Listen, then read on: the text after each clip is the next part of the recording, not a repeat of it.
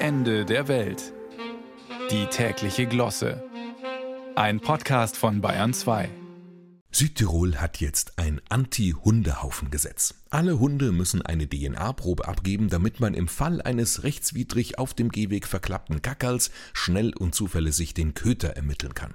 Südtirol hat die Nase voll und Falschkotern den Kampf angesagt. Hier ist die Pfotenpolizei Paw Patrol keine alberne Kinderserie, sondern ein gesetzgewordener feuchter Paw and Order Überwachungstraum. Es geht dabei um 40.000 Hunde. So viele sind in Südtirol registriert. Allein in Bozen hat es im vergangenen Jahr 400 Beschwerden gegeben über Kothaufen, die öffentlich herumlagen. Da frage ich mich, wie wird das alles zu schaffen sein? Wer soll bitte die ganzen Proben nehmen? Die Polizei ist doch jetzt schon überlastet.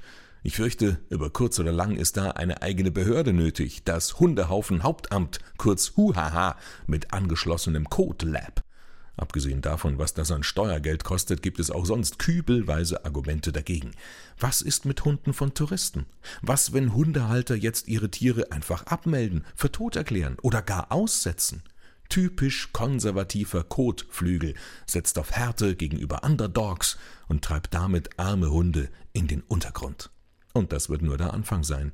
Mit Hunden wird jetzt getestet, was dann später auch gelten soll für Hundsburm, Hallodris und Halunken, beziehungsweise wer dazu erklärt wird. Jeder weggeschnippte Zigarettenstummel, jedes noch so kleine Bonbonpapierl und jeder Schloder wird im Labor gescannt auf registrierte DNA. Dabei könnte man es doch so einfach auch positiv gestalten. Loben statt tadeln, Belohnung statt Strafe. Du hast dein Puh ins Tütchen gemacht? Ja, fein! Dafür bekommst du zwei Kothaufen-Emojis und bei 500 kriegst du 10% der Kursgebühr für den Workshop zurück, in dem der zertifizierte Code-Coach deinem Köter beibringt, wie er statt gewöhnlicher Haufen QR-Codes macht. Ist alles eine Frage der Ernährung. Liegt dann wo ein Code Codecode scannen, pling, und auf dem Display erscheint Schnuffel mit Bildadresse und Diätplan. So macht man in modernen Zeiten sein Geschäft. Zumindest der Coach macht eines.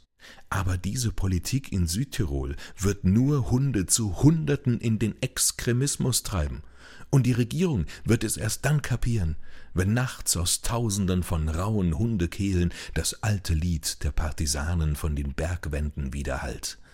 Bello wow, Bello wow, Bello wow, wow, wow. Doch dann, liebe Südtiroler, ist es zu spät. Dann habt ihr's einfach verkackt.